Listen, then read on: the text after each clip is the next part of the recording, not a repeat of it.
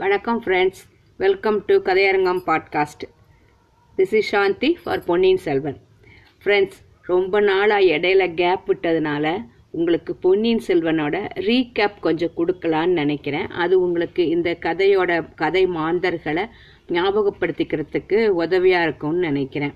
இதில் வந்து இந்த பொன்னியின் செல்வனுங்கிறது வந்து கல்கி எழுதின கதை வந்து ராஜராஜ சோழனை பற்றினது அவரோட இயற்பெயர் அருள்மொழிவர்மன்.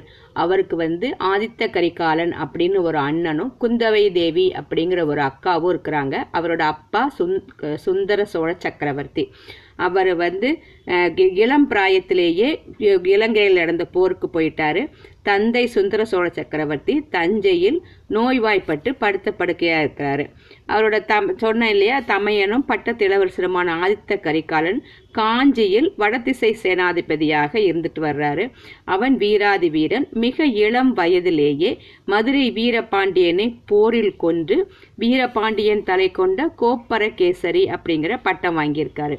சுந்தர சோழரின் பெரிய தந்தை கண்டராதித்த சோழரின் குமாரன் மதுராந்தகன் இளம் பிராயத்திலேயே சிவபக்தியில ஈடுபட்டிருந்தான் ஆனா பிறருடைய தூண்டலினால அவனுக்கு சோழ சிம்மாசனம் ஏறணுங்கிற ஆசை உண்டாயிடுச்சு. அவனுடைய கட்சியை பழுவேட்டரையர்கள் கடம்பூர் சம்புவரைகள் முதலான சோழ நாட்டு சிற்றரசர்களும் பெருந்தர அதிகாரிகளும் ஆதரிக்கிறாங்க. இலங்கை போரில் சைன்யங்கள் சோழ சைன்யங்கள் பெரும் வெற்றி அடைஞ்சிருச்சு. அனுராதபுரம் என்னும் பிரசித்தமான இலங்கை தலைநகரை கைப்பற்றிட்டாங்க. இலங்கை அரசன் மகிந்தன் மலைநாட்டுக்குள் ஓடி ஒளிஞ்சிட்டான். அருள்மொழிவர்மன் அனுராதபுரத்தில் இடிந்து தகந்திருந்த புத்த விகாரங்களை புதுப்பிச்சு கட்டி கொடுக்கிறான். இதனால மகிழ்ச்சி அடைந்த புத்த குருமார்கள் அருள்மொழிவர்மனுக்கு இலங்கை சிங்காதனத்தையே அழிக்க முன்வர்றாங்க. ஆனா அதை இளவரசர் ஏத்துக்கல.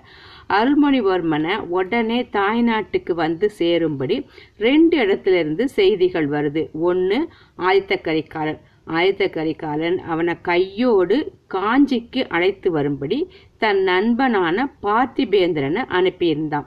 சுந்தர சோழரின் செல்வ புதல்வியும் சோழ நாட்டின் செல்வாக்கு மிகுந்த சீமாட்டியுமான குந்தவை பிராட்டி அருள்மொழிவர்மன் தன் தம்பிய பழையாறைக்கு அழைத்து வருவதற்கு வந்தியத்தேவன் என்னும் வானர்குலத்து வீர வாலிபனை அனுப்பியிருந்தார் இதற்கிடையில பழுவேட்டரையர்கள் இளவரசர் அருள்மொழிவர்மர் இலங்கை சிங்காதனத்தையே கவர எண்ணியதாக குற்றம் சாட்டி அவரை சிறைப்படுத்திட்டு வரத்துக்கு ரெண்டு கப்பல்கள் நிறைய வீரர்களை அனுப்பியிருந்தாங்க. அந்த ரெண்டு கப்பல்களும் விபத்துக்குள்ளாகி அழிஞ்சிருச்சு. அவற்றில் ஒன்றில் வந்தியத்தேவன் அகப்பட்டிருந்தான்.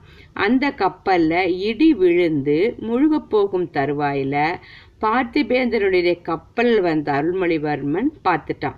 வந்தியத்தேவனை காப்பாற்றுவதற்காக சுழற்காற்று அடிச்சிட்டு இருந்தப்ப கூட கடல்ல குதிச்சு அவங்க குதிச்சு காப்பாத்த போனாரு. அவங்க ரெண்டு பேரையுமே பூங்குழலி என்னும் ஓடக்கார பெண் காப்பாற்றி கோடிக்கரையில கொண்டு சேர்த்துடுறாங்க இளவரசர் கடலில் வரும்போதே கடுமையான குளிர் சுரத்தால பிடிக்கப்பட்டுட்டாரு. அவரை நாகப்பட்டினம் சூடாமணி விகாரத்தில் கொண்டு போய் சேர்க்கும்படி குந்தவை தேவி சேந்தன் அமுதன் அப்படிங்கிற ஒரு சிவபக்த சிகாமணி கிட்ட சொல்லி அனுப்பியிருக்காங்க. சேந்தன் அமுதனும் பூங்குழலியும் அருள்மொழிவர்மனை நாகப்பட்டினத்திலிருந்த புத்த விகாரத்து கால்வாய் ஒரு மூலமாக ஒரு அப்படியே ஒரு படகுல அழைத்து அவங்க கொண்டு போய் பத்திரமா சேர்த்துட்டாங்க. இங்கே வந்தியத்தேவனை இவங்க அனுப்புனாங்க அனுப்புனா இல்லையா குந்தவை தேவி? அவன் கோடிய கரையிலிருந்து பழையாறைக்கு வரும் வழியில் கொல்லன் பட்டறை ஒன்றில் அதிசயமான வாழ் ஒன்றை பார்க்குறான். அதன் அடிப்பகுதியில் பாண்டிய குலத்தின் மீன் சின்னம் தெரியுது. பிறகு அதே வாழ பெரிய பழுவேட்டரையரின் இளைய மனைவி இளம் வயது மனைவி நந்தினி கிட்ட அவன் பார்க்கறான். வீரபாண்டியனுடைய ஆபத்துதவி படையைச் சேர்ந்தவர்கள் சிலர் சோழ நாட்டில் பரவி இருந்து பழிவாங்கும் சந்தர்ப்பத்தை எதிர்நோக்கி இருந்திருக்காங்க.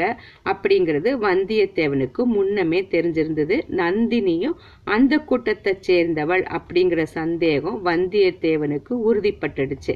குந்தவையும் வந்தியத்தேவனையும் ஒருவருக்கொருவர் உள்ளங்களை பறி கொடுத்திருந்தாங்க ஒருத்தர்கிட்ட ஒருத்தர் உள்ளங்களை பறி கொடுத்திருந்தாங்க வந்தியத்தேவன் இலங்கை பிரயாணத்தில் தான் கண்டது கேட்டது எல்லாத்தையும் குந்தவை கேட்ட சொல்றான்.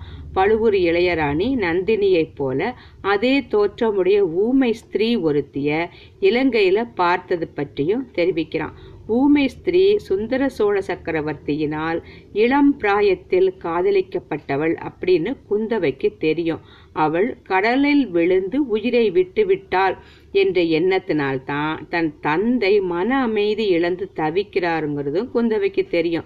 சோழ ராஜ்யத்துக்கு ஏற்பட்டிருந்த அபாயங்களினால் குந்தவையின் உள்ளம் பெரும் கவலையில் ஆழ்ந்தது. அதுவரை அவள் துவேஷித்து வந்த நந்தினி கூட ஒருவேளை தன் தமக்கையாயிருக்கலாம் என்ற எண்ணம் அவள் மனதை மேலும் கலங்க செஞ்சுது. இங்க இளவரசன் அருள்மொழிவர்மன் குழந்தையா இருந்தபோது காவேரி வெள்ளத்துல மூழ்கிட்டாரு. அவனை ஒரு ஸ்திரீ எடுத்து காப்பாற்றி கரை சேர்த்துட்டு உடனே மறைஞ்சிட்டா. காவேரி அம்மன் தான் குழந்தையை காப்பாற்றியதாக அனைவரும் நம்பிட்டாங்க. அதனால தான் பொன்னியின் செல்வன் பொன்னி நதிங்கிறது காவிரிக்கு இன்னொரு பேர். பொன்னியின் செல்வன் அப்படின்னு பேரை சொல்லி அவனுக்கு கூப்பிட்டுட்டு இருந்தாங்க. பொன்னியின் செல்வன் சோழ நாட்டு மக்களின் மனத்தில் ரொம்ப இடம் பிடிச்சிருந்தான் அவன் கடலில் மூழ்கி இறந்தான் அப்படிங்கிற செய்தி கேட்டதும் சோழ நாடு எங்கும் ஜனங்கள் கொதித்து எழுந்தார்கள். பழையாறை மக்கள் அரண்மனை முற்றத்தில் வந்து ஆரவாரம் செய்கிறாங்க. இது வரைக்கும் தான் நம்ம இதுக்கு முன்னாடி பார்த்துருந்தோம். இனிமேல் என்னங்கிறத இப்போ பார்க்கலாம். அந்த சத்தத்தை இங்கே வந்து பழையாறை அரண்மனையில் வந்தியத்தேவன் வந்து போய் தாம போய் வீரதீர பண்ண வீரதீர சாகசங்களை பற்றி குந்தவை கிட்ட சொல்லிட்டு இருக்கான் அதுக்கான வர்ணனைகளும் நிறைய இருக்காரு அப்படின்னு க சொல்றாரு. க க கல்கி சொல்றாரு. அந்த அத்தனையும் இப்போ இது பண்ணிட்டு எல்லாத்தையுமே நான் உங்கள்கிட்ட ஒப்புக்கொண்ட அந்த காரியத்தை வெற்றிகரமாக முடிச்சிட்டேன். ஆனால் இளவரசர் சுகமாக இருக்காருன்னு சொல்ல முடியாது. அவருக்கு கடுமையான சொரம் இருக்குது அவரை வந்து பத்திரமான கைகளில் தான் ஒப்படைச்சிட்டு இருக்கேன்னு சொல்லிட்டு அவன் சொல்லிடுறான் ஓடக்கார பெண் பூங்குழலி கிட்டையும் பூக்கார சிறுவன் சேர்ந்த அமுதன் கிட்டையும் இளவரசியை விட்டுட்டு இளவரசரை விட்டுட்டு வந்திருக்கேன். அவங்க வந்து காப்பாற்றுவாங்க அப்படின்னு சொல்லி நிச்சயமாக நம்புகிறேன் அவங்க இளவரசருக்காக நூறாயிரம் தடவை கூட உயிரை கொடுப்பாங்க அப்படின்னு சொல்லிட்டு இருக்கும்போது வெளியில் பயங்கரமான குழப்பமான அநேகாயிரம் குரல்களின் ஒருமித்த ஓலம் போன்ற சத்தம் எழும்புது. அதை கேட்டுட்டு அது என்ன வ ஆரவாரம் கோபம் கொண்ட ஜனத்திரளின் கூக்குரல் போலலாம் இருக்குது அப்படின்னு ரெண்டு பேரும் பேசிக்கிறாங்க. இன்னும் என்ன ஆகுதுன்னு பார்க்கலாம். இது சொல்லிட்டு இருக்கும்போதே இவ வந்து இவர் கல்கி வானதியை பற்றி பேச ஆரம்பிச்சிடுறாரு. கொடும்பாலூர் இளவரசியின் அழகை வர்ணிக்கும்படி கவிஞர்களை கேட்டா அவங்க அந்த மங்கை நல்லாளின் அழகை அந்தி மாலையின் சௌந்தரியத்துக்கு ஒப்பிடுவாங்களாம். பகல் பொழுது சென்று மாலை மங்கி வரும் போது மனதில் ஒரு சோகமும் ஏற்படுகிறது. கூடவே ஒரு அமைதியான இன்பமும் தோன்றுகிறது. ஆதவனின் இறுதி கிரணங்கள் மெலிந்து மறைந்த பிறகு இரவின் இருள் நாலாபுறமும் கவிந்து வருகிறது. இதனால் மனதில் தோன்றும் சோர்வை போக்கிக் கொள்வதற்கு வானத்தை நோக்கினால் போதும். கண் இமைக்கும் நேரத்தில் வானமாதேவி ஏற்றி வைக்கும் கோடானு கோடி சுடர் விளக்குகள் எவ்வளவு ஆனந்தத்தை அளிக்கின்றன. சூரியனுடைய தகிக்கும் ஜோதியைப் போல் அவை கண்களை கூசச் செய்கிறதில்ல. கண்களால் அவற்றை பார்த்து இன்புறலாமே. சந்திரனும் உதயமாகிவிட்டாலோ கேட்கவே வேண்டியதில்லையா? முத்துச்சுடர் போன்ற முழுமதியின் நிலவில் உலகம் பூரிக்கிறது உள்ளமும் உடலும் பூரிக்கிறது. மாலை வந்ததும் தாமரைகள் கூம்புவது என்னவோ உண்மைதான். ஆனால் விண்மீன்களுடன் போட்டியிடுவது போல மல்லிகை மொட்டுக்கள் வெடித்து மலர்ந்து அவற்றின் நறுமணத்தினால் வானமும் பூமியும் போதை கொள்ளுகிறது அஸ்தமித்ததும் பட்சிகளின் குதூகல துவனிகள் ஓய்ந்து விடுகின்றன என்பது உண்மைதான். ஆனால் அதோ தேவாலயத்திலிருந்து வரும் சேமக்கல சத்தமும் நாதஸ்வர வாத்தியத்தின் இன்னிசையும் இப்ப எவ்வளவு மதுரமா இருக்குது? மணி மாடங்களின் மீதிருந்து மென்மையான விரல்கள் மீட்டும் வீணையும் யாழும் எத்தகைய இன்ப கீதத்தை எழுப்புகின்றன? கொடும்பாளியுடு கொடும்பாளூர் இளவரசி வானதியின் அழகில் இப்படியே சோகத்தின் சாயலும் களிப்பின் மெருகும் இனம் புரியாதபடி கலந்து போயிருந்தன. அழகுக்கு ஒத்தபடி அவளுடைய சுபாவமும் இருவகைப்பட்டிருந்தது. ஒரு சமயம் அவளை பார்த்தால் துயரமே உருக்கொண்ட சந்திரமதியையும் சாவித்திரியையும் போல இருக்கும். இன்னொரு சமயம் பார்த்தால் அரம்பையும் ஊர்வசியும் தேவருலகில் இப்படித்தான் ஆடி பாடிக்கொண்டு காதலில் கழித்த மாதவியைப் போல ஒரு அப்படி இருப்பாங்களோன்னு நினைப்பா. ஒரு சமயம் அவள் இன்ப உயிர் சிலையாக விளங்குவாள். மற்றொரு சமயம் கண்ணகியை கணவனை பறிகொடுத்த கண்ணகியின் சோக வடிவம். இதுதானோ அப்படின்னு இருக்க நினைக்கும்படி இருப்பாளாம். ஒரு சமயம் மாலை வடி வேலரின் மையலுக்கு உள்ளாகி இதயம் கலந்து நின்ற வள்ளியைப் போல் தோன்றுவாள். இன்னொரு சமயம் தேவலோகமெல்லாம் களிக்கூத்தாடும்படி கார்த்திகேயருக்கு மாலையிட்டு மகிழ்ந்த தெய்வயான இவளேதான் என்று எண்ணி மகிழும்படி ஆனந்த உருவாகி விளங்குவாள். சேர்ந்தாற் போல பல தினங்கள் வானதியின் முகத்தில் ஒரு சிறு புன்னகையை கூட காண முடியாது. வேறு சில நாட்களிலோ அவள் ஓயாது சிரித்து கொண்டே இருப்பாள். அந்த சிரிப்பின் ஒலி கோடானு கோடி நுண் துளிகளாகி காற்று வெளியில் கலந்து உலகத்தையே ஆனந்த பரவசப்படுத்தும். இது எதனாலேங்கிறதுக்கான காரணத்தையும் கல்கி சொல்றாரு. வானதியின் இத்தகைய இருவகை சுபாவத்துக்கு காரணம் அவளுடைய பிறந்த வேளையும் வளர்ந்த காலமும் என்று ஊகிக்கலாம். அன்னையின் கர்ப்பத்தில் அவள் இருந்தபோது கொடும்பாளூர் சிறிய வேளார் கொடிய போர்களில் ஈடுபட்டிருந்தார். வெற்றி செய்தியும் தோல்வி செய்தியும் மாறி மாறி வந்துட்டு இருந்துச்சு. இவை அவளுடைய அன்னையின் உள்ளத்தில் களிப்பையும் துயரத்தையும் மாற்றி மாற்றி உண்டாக்கின. வானதி பிறந்த சில காலத்துக்கு பிறகு அவளுடைய அன்னை காலமானாள். பிறகு வானதியை அவளுடைய தந்தை கண்ணுக்கு கண்ணாக வளர்த்து வந்தார். ஆனால் அதுவும் நீடித்திருக்கவில்லை. வீராதி வீரராகிய வானதியின் தந்தை அருமை மகளை முன்னிட்டு கூட அரண்மனையிலேயே உட்கார்ந்திருக்க விரும்பல. வீரபாண்டியன் ஓடி ஒளிந்த பிறகும் அவனுக்கு துணை வந்த ஈழ ஈழத்து படைகளை துரத்தி கொண்டு இலங்கை சென்றார். அங்கே போர்க்களத்தில் உயிர் நீத்து சரித்திரத்தில் ஈழத்துப்பட்ட சிறிய வேளார் அப்படிங்கிற பட்ட பெயரும் பெற்றுட்டாரு. பின்னர் வானதியின் வாழ்க்கை சில காலம் ஒரே துயரமாய் இருந்தது தாயை இழந்து தகப்பனாரால் வளர்க்கப்பட்ட பெண்கள்தான் அந்த சோக உணர்ச்சி எத்தகையது அப்படிங்கிறத தெரிஞ்சுக்க முடியும். பெற்றோர் இல்லா பெண் கொடும்பாளூர் அரண்மனையில் சீராட்டி வளர்க்கப்பட்டாலும் அவளுடைய உள்ளத்தில் தந்தை பெற்றிருந்த இடத்தை யாரும் பெரிய பெற முடியவில்லை. அதற்கு பலரும் பலவிதமாக ஆறுதல் சொல்றாங்க.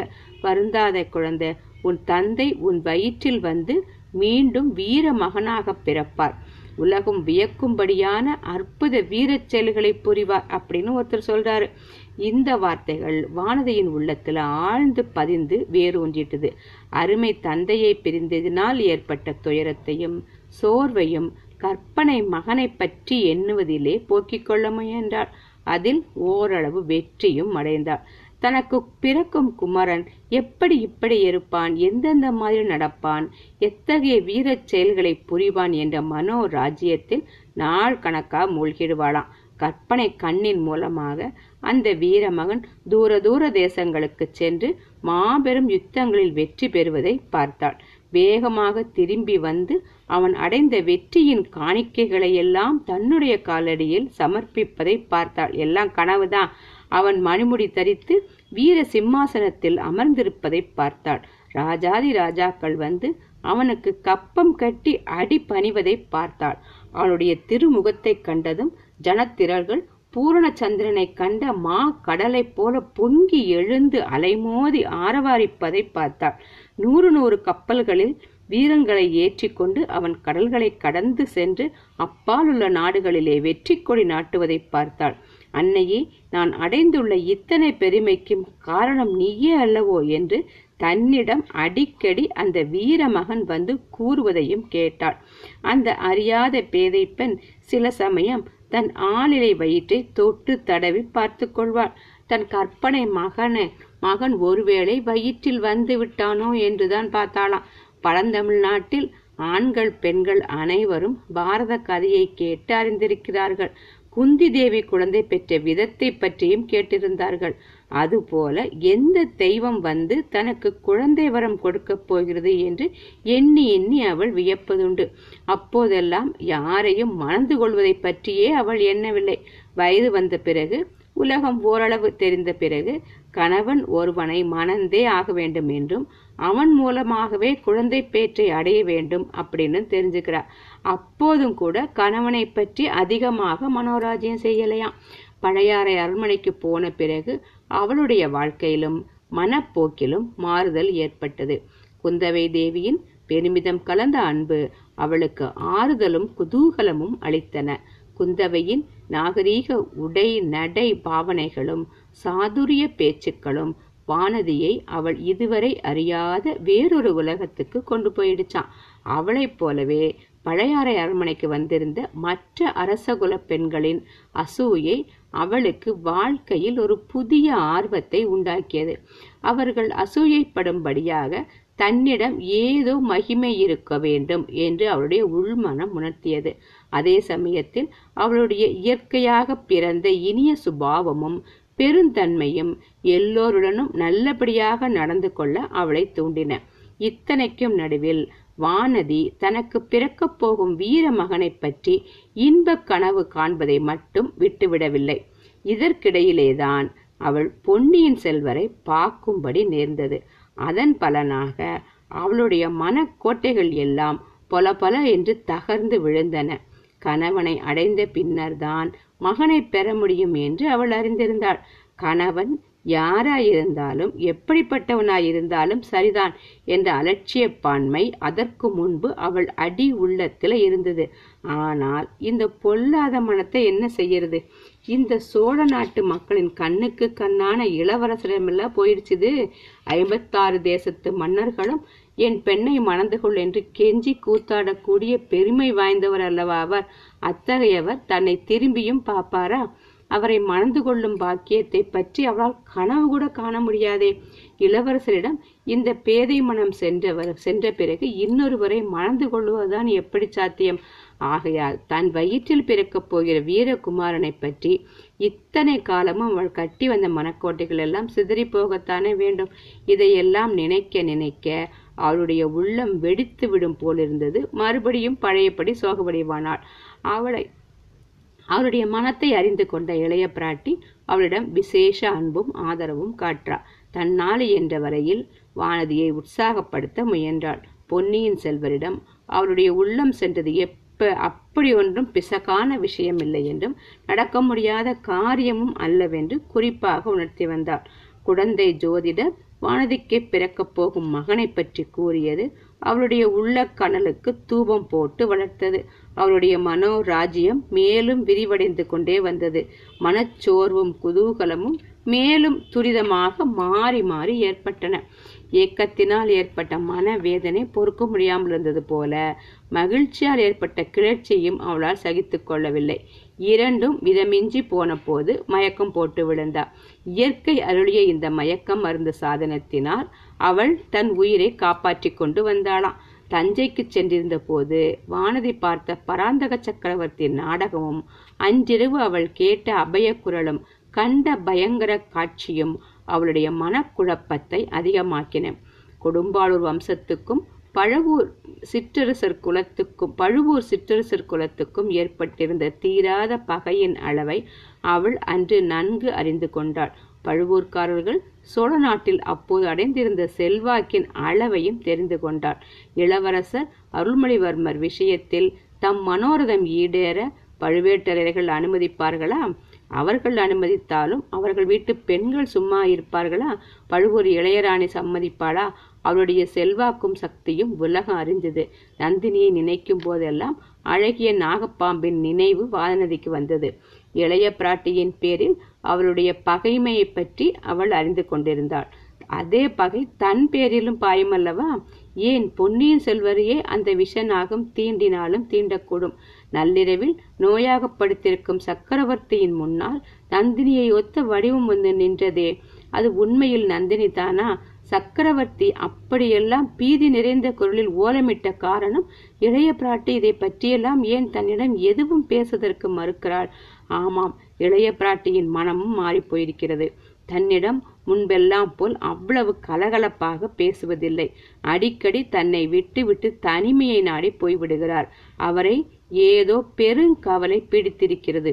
ஒருவேளை பொன்னியின் செல்வரை பற்றிய கவலைதானோ என்னவோ அதனாலே தான் தன்னிடம் அதை பற்றி சொல்வதற்கு மறுக்கிறார் போலும். இன்றைக்கு கூட திடீரென்று இளைய பிராட்டி காணாமல் போய்விட்டார். அவர் இல்லாத சமயங்களில் இந்த பெண்கள் என்ன பாடுபடுத்துகிறார்கள் என்ன கொட்டம் அடிக்கிறார்கள் கவலை என்பதை அறியாதவர்கள். அது எப்படி போனாலும் அவர்களுடைய கும்மாளத்துக்கு குறை எது எப்படி போனாலும் அவர்களுடைய கும்மாளத்துக்கு குறை ஒன்றும் கிடையாது. அவர்களுடைய கேலி பேச்சுக்களை வானதியினால் எப்போதுமே சகித்து கொள்ள முடிவதில்லை.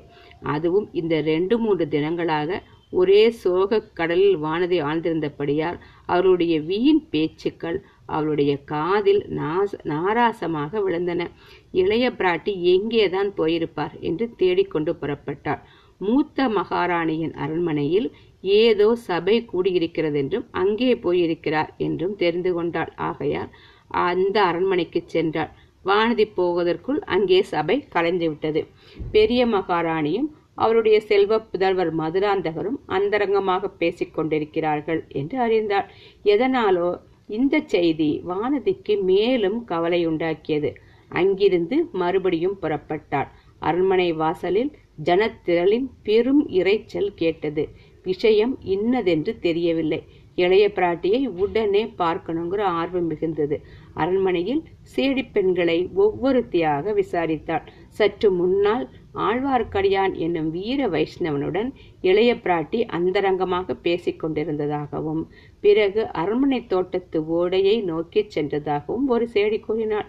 இளைய பிராட்டி தனிமையை நாடிச் செல்லும் சமயங்களில் யாரும் வந்து தொந்தரவு செய்வதை இப்போதெல்லாம் அவர் விரும்புவதே இல்லை. ஆகையால் ஓடை பக்கம் இளைய பிராட்டியை தேடிக்கொண்டு போகலாமா வேண்டாமா என்று வானதி தயங்கினாள். அந்த சமயம் வாரிணி என்னும் மங்கை ஓட்டமாக ஓடி வந்தாள். பொன்னியின் செல்வர் கடலில் மூழ்கி விட்டாராம் என்ற பயங்கர செய்தியை சொல்லிவிட்டு அலறி அழுதாள். மற்ற பெண்களும் இதை கேட்டு ஓவென்று கதறத் தொடங்கினார்கள். வானதிக்கோ முதலில் எந்தவித உணர்ச்சியும் உண்டாகவில்லை. சும்மா நின்றவளை மற்ற பெண்கள் உற்று நோக்கினார்கள். அடி பாவி உன்னுடைய துரதிருஷ்டத்தினால் தான் இளவரசர் கடலில் மூழ்கினார். என்று அவ்வளவு கண்களும் அவளை நோக்கி இடித்துச் செல்வது போ இடித்துச் சொல்வது போல காணப்பட்டன. வானதியினால் அதற்கு மேல் பொறுக்க முடியவில்லை. அங்கு நிற்கவும் முடியவில்லை. அரண்மனை தோட்டத்து ஓடையை நோக்கி ஓடினாள். ஓடையை நோக்கி ஓடிக்கொண்டிருந்த போது வானதியின் உள்ளமும் ஓடிக்கொண்டிருந்தது. இளவரசர் கடலில் மூழ்கிவிட்டார் என்ற வார்த்தைகளில் பொருள் அவளுக்கு விளங்கியது. அதனால் ஏற்பட்ட அதிர்ச்சியை மீறிக்கொண்டு மற்றொரு எண்ணம் மேலெழுந்தது. சென்ற சில தினங்களாக தண்ணீரை பார்க்கும் போதெல்லாம் அதில் இளவரசரின் முகம் பிரதிபலித்துக் கொண்டிருந்தது. கரையில் நின்று பார்க்கும் போதெல்லாம் அவருடைய முகம் தத்ரூபமாக தண்ணீரில் தோன்றும். தொடுவதற்கு போனால் மறைந்துவிடும். அதன் காரணம் என்னவென்று வானதிக்கு புலனாயிற்று. இளவரசர் கடலில் மூழ்கிய போது என்னை நினைத்து கொண்டிருக்கிறார் என்னை அழைத்தும் இருக்கிறார். அதை அறியாமல் பாவி நான் கரையிலேயே நின்று வேடிக்கை பார்த்து கொண்டேன். ஆகா என்ன தவறு செய்து விட்டேன்? சரி போனதை நினைப்பதை பற்றி இனி பயனில்லை. இனி செய்ய வேண்டியது என்ன? அப்படின்னு யோசிக்கிறா பேதை பெண்ணே இனி செய்ய வேண்டியதை பற்றி யோசிக்கவும் வேண்டுமா? யோசிப்பதற்கு என்ன இருக்கிறது? அப்படின்னு சொல்லிட்டு அரண்மனை தோட்டத்தை அடுத்துள்ள ஓடை அரசலாற்றில் கலக்கிறது. அரசலாறு கடலில் போய் சங்கமமாகிறது. கடலின் அடியில் காத்திருக்கிறார் இளவரசர்.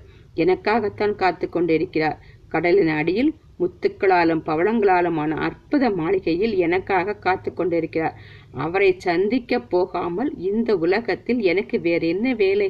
யாருக்காக நான் இங்கே இருக்க வேண்டும்? இவ்வாறு வானதி தீர்மானம் செய்ததும் வானதியின் உள்ளத்தில் ஒருவித அமைதியே உண்டாகிவிட்டது. அவளது பரபரப்பு அடங்கிவிட்டது. துயரம் நீங்கிட்டது கவலை தீர்ந்துட்டது.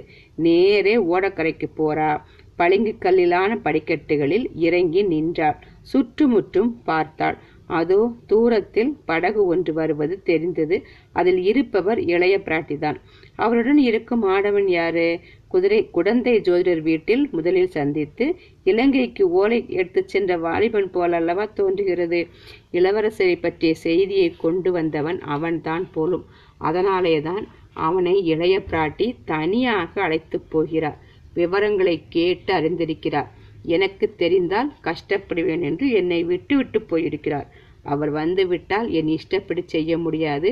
ஏதாவது சமாதானம் சொல்ல பார்ப்பார் ஆதல் கூற பார்ப்பார். நான் இளவரசர் போய் சேர்வதை கட்டாயம் தடுத்து வருவார் ஆனாலும் அவரிடம் சொல்லாமல் கடைசியாக ஒரு தடவை விடை பெற்றுக் கொள்ளாமல் போவது நியாயமா? தாய் தந்தையற்ற இந்த அனாதை பெண்ணிடம் இத்தனை அன்பாக இருந்தாரே அவருக்கு ஒரு நன்றி வார்த்தையாவது சொல்ல வேண்டாமா? முடியாது. இனி ஒரு கணமும் காத்திருக்க முடியாது. இதோ தண்ணீரில் அவர் முகம் தெரிகிறது. இதோ அவருடைய முழு உருவமும் பொலிகிறது. என்னை அவர் அழைக்கிறார் புன்னகை செய்து கூப்பிடுகிறார். உன்னை நான் மரம் புரிந்து கொள்வதற்கு எல்லா தடைகளும் நீங்கிவிட்டன. வா என்று அழைக்கிறார். இன்னும் ஏன் தாமதம்? ஆகா தலை ஏன் இப்படி சுற்றுகிறது? பாழும் மயக்கம் வருகிறதா என்ன? மயக்கம் வந்தால் பாதகமில்லை. கரையில் விழாமல் இந்த ஓடை தண்ணீரில் விழுந்தால் போதும். வானதியின் மனோரதம் நிறைவேறியது. அவள் தண்ணீரிலே தான் விழுந்தாள். கொய்த்து கொண்டிருந்த உடம்பு இனிதாக குளிர்ந்தது. இதயம் குளிர்ந்தது. கீழே கீழே போய்கொண்டிருந்தாள் எத்தனை காலம் போனாள் என்று சொல்ல முடியாது. சில வினாடி நேரமாகவும் இருக்கலாம். நீண்ட பல யுகங்களாகவும் இருக்கலாம். ஆம் கடலின் அடியில் உள்ள அற்புத லோகத்துக்கு அவள் வந்து விட்டாள். நாகலோகம் என்பது இதுதான் போலும். ஆகா எத்தகைய அழகிய மாளிகைகள் எத்தனை அடுக்கு மெத்தைகள். முடிவில்லாமல் சிகரம் எங்கே இருக்கிறது என்று தெரியாமல் அல்லவா இம்மாளிகைகள் உயர்ந்து விளங்குகின்றன? இங்கு உள்ள வெளிச்சம் எதனால் இவ்வளவு குளிர்ந்து மனோரம்யமாக இருக்கிறது? தண்ணீருக்குள் புகுந்து வருவதனால் ஒளி கிரணங்களும் குளிர்ந்திருக்கின்றன போலும். ஒளி எங்கிருந்து வருகிறது? மாளிகை சுவரில் இருந்து வருகிறது போலிருக்கிறது. ஆம் அதில் வியப்பில்லைதான் தங்கத்தினாலும் முத்துக்களாலும் வைர வைரவங்களாலும் நாக சர்ப்பங்களாலும் சிரோரத்தினங்களாலும் ஆன விசித்திர மாட மாளிகைகள் குளிர்ந்த வெளிச்சத்தை பரப்புவது இயல்பு தானே பா எவ்வளவு கற்பனை வளம் பாருங்க. கல்கிக்கு அந்த அடியில் உள்ள ம- லோகத்தை பற்றி இப்படி வி- விவரிக்கிறாரு. ஆனால் அது ஒரு உண்மை கிடையாது. அதோ கூட்டமாக வருகிறவர்கள் யார்? அவர்களுடைய தே தேகங்கள் எப்படி காந்திமயமா இருக்கின்றன? முகங்களிலே என்ன ஒரு தேஜஸ்? இவர்கள் எல்லாம் தேவலோகத்து ஸ்திரீ புருஷர்களைப் போல அல்லவா தோற்றமளிக்கிறார்கள்? நாம் வந்திருப்பது ஒருவேளை நாகலோகம் இல்லையோ? தேவலோகத்துக்கு வந்து விட்டோமோ? பிறகு கனவுக்குள் ஒரு கனவை போல் சில சில நிகழ்ச்சிகள் அதிவேகமாக நடந்தேறின. சிங்கார அலங்காரங்கள் செய்யப்பட்டிருந்த மணி மண்டபம் ஒன்றுக்கு வானதியை அவங்க அழைச்சிட்டு போறாங்களாம். மண்டபத்தின் மத்தியில் பொன்னியின் செல்வர் தமது பொன் முகத்தில் புன்னகை பொழிய பொலிய நின்று வானதியை வரவேற்றாராம். தேவ துந்துபிகள் முழங்க மணிகளும் மலர்களும் பொழிய மங்கள கோஷங்கள் ஒழிக்க இளவரசரும் வானதியும் மாலை மாற்றி திருமணம் புரிஞ்சுக்கிட்டாங்களாம் அந்த ஆனந்தத்தின் மிகுதியை தாங்க முடியாமல் வானதி மூர்ச்சையாகி விழுந்தாளாம். வெகு நேரம் நினைவின்றி கிடந்த பிறகு இரு கரங்கள் அவளை தூக்கி எடுத்தன. அக்கரங்கள் பொன்னியின் செல்வருடைய திருக்கரங்கள் என்று முதலில் வானதி கருதினாள். அவர்தான் தன்னை தூக்கி எடுத்து வாரி அணி அணைத்து மடியில் போட்டுக்கொண்டு மூச்சை தெளிவிக்கிறார் என்று எண்ணினாள். ஆனால் கைகளிலே வளையல் தட்டுப்பட்டதும் சிறிது ஐயம் உதித்தது. வானதி வானதி இப்படி செய்து விட்டாயே? என்ற குரலும் பெண் குரலாக ஒலித்தது. மிக மிக பிரயத்தனம் செய்து வானதி சிறிதளவு கண் இமைகளை திறந்து பார்த்தாள். குந்தவையின் முகம் அவள் கண்ணில் பட்டது. அக்கா அக்கா என் கல்யாணத்துக்கு நீங்கள் வந்திருந்தீர்களா? தங்களை காணவில்லையே? என்று வானதியின் வாய் முணுமுணுத்தது. வானதி மீண்டும் ஒருமுறை நினைவற்ற நிலையை அடைந்தாள். அவளுடைய கண்களும் மூடிக்கொண்டன. கொஞ்சம் கொஞ்சமாக சுய நினைவு வரத் தொடங்கியது. நாகலோகத்திலோ தேவலோகத்திலோ தான் இளவரசரை மணந்தது வெறும் பிரம்மை என்பதை உணர்ந்தாள். இளவரசரை பற்றிய துயரமான செய்தி கேட்டதையும் அதன் பேரில் தான் ஓடைக்கரையில் வந்து நின்றதையும் தலை சுற்றி நீரில் விழுந்ததையும் நினைவுபடுத்திக் கொண்டாள். இந்த நினைவுகள் அவளுக்கு எல்லையற்ற ஏமாற்றத்தை அளித்தன. நெஞ்சில் சுருக்கென்று ஈட்டி பாய்வது போன்ற வலியையும் அளித்தன. கண்களை திறக்க முயன்றாள். ஆனால் முடியவில்லை. தன்னை தண்ணீரிலிருந்து தூக்கி கரை சேர்த்தது யாராயிருக்கும்? இளைய பிராட்டியாகத்தான் இருக்க வேண்டும். சற்று தூரத்தில் படகில் வந்து கொண்டிருந்த குந்தவை தேவியாகத்தான் இருக்க வேண்டும். தன்னை எதற்காக அவர் காப்பாற்றி இருக்க வேண்டும்? ஒரேடியாக முழுகி தொலைந்து போகும்படி விட்டிருக்க கூடாதா? கண்களை திறந்து பேசுவதற்கு முடிந்தவுடனே என்னை ஏன் காப்பாற்றினீர்கள்? என்று இளைய பிராட்டியுடன் சண்டை பிடிக்க வேண்டும்.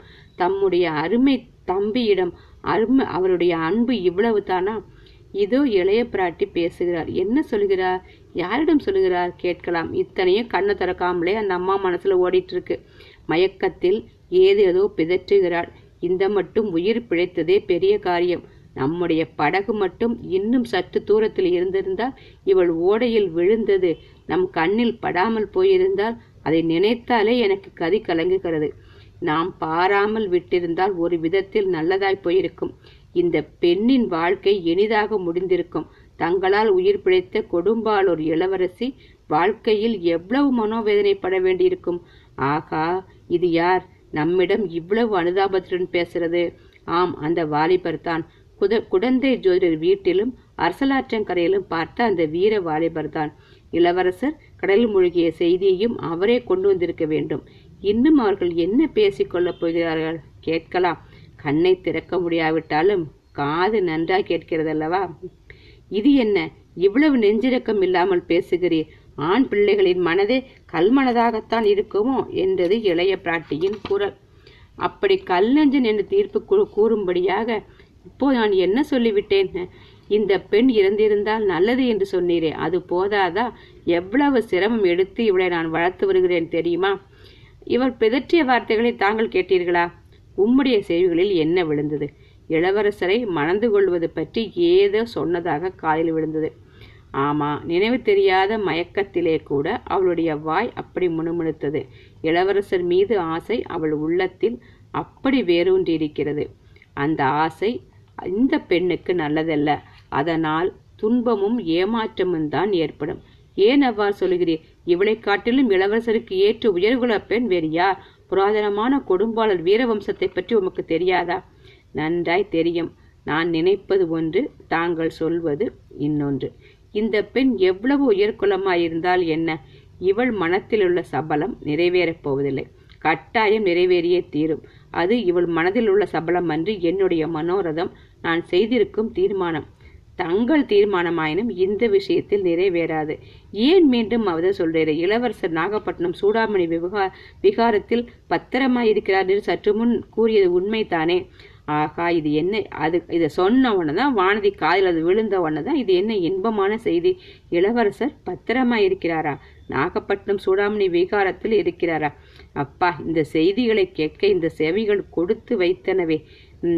ஓடை நீரில் மூழ்கிச் சாகாமல் நான் உயிர் பிழைத்தது எவ்வளவு நல்லதாய் போயிற்று. இளைய பிராட்டிக்கு எத்தனையோ விதத்தில் நான் நன்றி கடன் பட்டிருக்கிறேன். இதுவும் ஒன்று இப்போது சேர்ந்தது. ஆனால் அது என்ன இது என்ன இவர் இவர் மேலும் சொல்ல செய்தி செவியில் ஈயத்தை காய்ச்சுவது ஊற்றுவது போல் இருக்கிறதே.